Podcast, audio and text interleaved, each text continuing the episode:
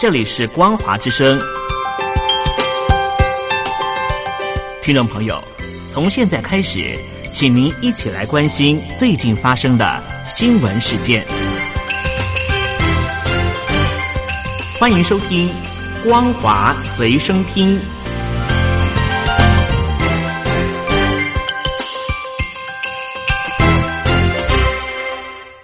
大陆听众朋友您好，欢迎您收听这节《光华随身听》，我是东山林。在中国大陆武汉发生的新冠状病毒肺炎的疫情是持续的燃烧。中国大陆虽然宣称在境内的疫情已经趋缓了，官方的公布数字真实性仍旧受到外界的怀疑。而武汉近期爆出了殡仪馆大排长龙领骨灰的消息，在武汉市光是一间殡仪馆就放了六千五百个骨灰盒，远超过政府宣称当地只有两千五百个死亡案例的情。况，这让人质疑官方隐匿假造的声浪是再度高涨。武汉当地的殡仪馆最近出现了大排长龙的情况，排队的都是死者的家属，等待领回装有死去亲人的骨灰坛。根据了解，现场有许多的公安和便衣警察是埋伏守候，一旦有人拿出手机拍照，就会立刻。遭到制止，如果有相关照片在网络上面流传，也会随即遭到删除。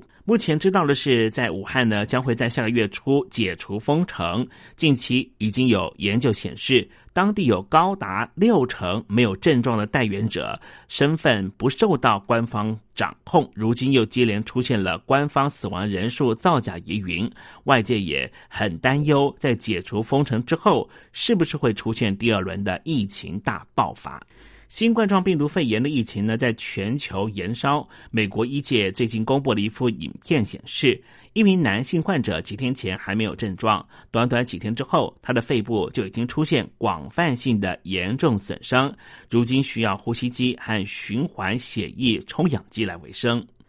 这是美国乔治华盛顿大学所公布的一段影片。患者是一名此前身体非常健康、五十九岁的男子。相对于饱受到慢性疾病所苦的八十岁的患者，这名男子属于较年轻而且是健康的族群。但是就在确诊之后，短短几天没有症状的他迅速恶化，如今在重症病房接受治疗，情况十分的危急。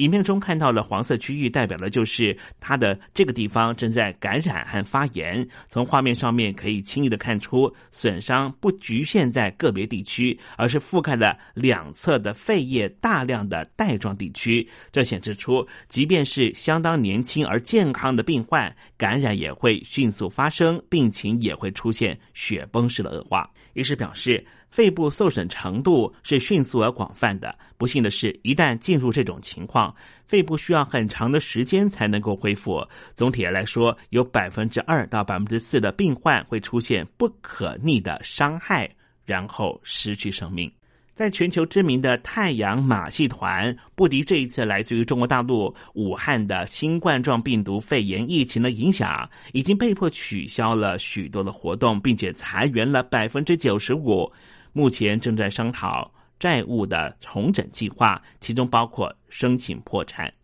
总部在加拿大的太阳马戏团，平常都在拉斯维加斯的场馆进行表演，因为无法演出而面临现金吃紧和九亿美元的债务危机。目前已经和债务重组顾问研究要如何解决。目前，太阳马戏团已经一口气裁掉了四千六百多名员工，占总数的百分之九十五。知情人士透露，债权人已经和债务重组公司的顾问协商，以备后续和太阳马戏团做后续的谈判。在美国方面的新冠状病毒的确诊病例超过了八万三千人，超越了意大利，中国大陆成为了全球的最大疫区。对此，美国总统特朗普表示，目前呈现的确诊数字是基于接受检测的基数相当庞大，并且指出你并不知道。中国大陆的感染人数到底有多少人。而美国总统特朗普也和北京领导人习近平进行通话，讨论双方的防疫工作和贸易等相关问题。特朗普提到，美国准备在谈另一波的贸易协定，但是北京当局打的如意算盘是，等到特朗普在十一月美国总统大选败阵之后，再和前任的副总统拜登来接触。日前直前称，这一次的新冠状病毒是武汉病毒的日本。副首相麻生太郎，他在参加了参院的财政委员会上表示，现在全球有五十万人联署要撤换世界卫生组织的秘书长谭德赛，很多人都高喊说世界卫生组织应该改名成为中国卫生组织。他还说，WHO 是很重要的组织，但是居然不让台湾加入。他认为台湾是这一次最早因应疫情也做了最好的地方。马生还讽刺在场的日本。共产党的党员说：“我把台湾称为国家，共产党的党员恐怕很不开心吧。”西班牙日前从中国大陆的深圳呢买了六十四万套的中国大陆这一次武汉发生的新冠状肺炎的快筛试剂，但是在马德里进行测试的时候发现啊，九千套的测试剂呢准确度竟然只有百分之二十，许多阳性的患者竟然被验出是阴性。目前并不清楚六十四万套当中产生了多少这一些失败的试剂。西班牙当局呢已经要求中国大陆退回。有缺陷的试剂，而中国驻西班牙大使馆对此切割，说这是厂商的问题，和北京官方一点关系都没有。北京当局近来持续向意大利发动疫情外交，在意大利政坛引起了反弹，民调领先的右派。联盟党的领袖就在今天在意大利的参议院职权的时候猛轰，说北京当局在疫情爆发的时候涉嫌隐匿疫情，这已经触犯了危害全人类的重罪。曾经担任过意大利副总理的萨尔维尼这两天是炮火全开的攻击北京当局了。他说，影片上面都能够证实，中国大陆的实验室正在研发一种类似 SARS 的危险冠状病毒，以蝙蝠身上取得的。病毒进行基因改造，对人类会造成重大的影响。而这个影片呢，是在二零一五年意大利的国营电视台进行的专题报道里面的影片。他表示，探讨意大利和全欧的严重疫情的时候，不能不追问到底是谁。导致于全欧洲现在的情况，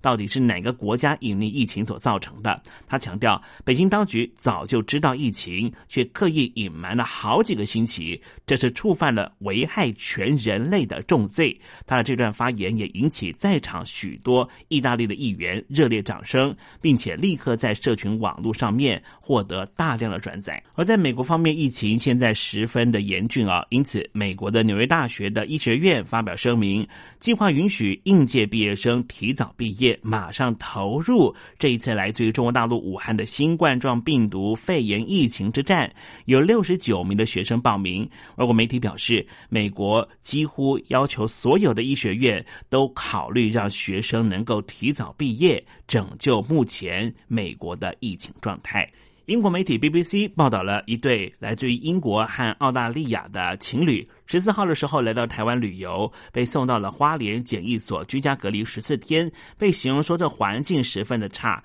BBC 在脸书的粉丝专业抛出了这新闻之后，立刻遭到网友灌爆，质疑为什么没有询问到台湾官方的说法。这则新闻也失去了 BBC 一贯以来坚持的平衡报道的原则。不过，有些外国网友呢是帮腔说啊，台湾的防疫工作做得那么好，这一对情侣可能是全球最安全的英国人。而目前 BBC 网站呢已经把这则新闻删除，并且在新闻中补充了台湾外交部门的说法。根据英国 BBC 新闻的补充报道表示说，这对来自于英国和澳大利亚的情侣是因为负担不起民宿的费用，才同意到台湾所提供的检疫中心隔离。报道上面还附上了外交部提供的照片，内部的情况。住到台湾官方所安排的检疫所。吃和住收费每天只要新台币两百五十元，折合人民币不到五十元。隔离地点虽然比较远，但是呢有热水，而且呢风景秀丽。但是这一对英国和澳大利亚的情侣竟然说这里住的不好，也引起许多台湾网友的抱怨，说如果觉得住的不好的话呢，是不是请英国派专机把他们载回英国？以上新闻由东山林编辑播报，感谢您的收听。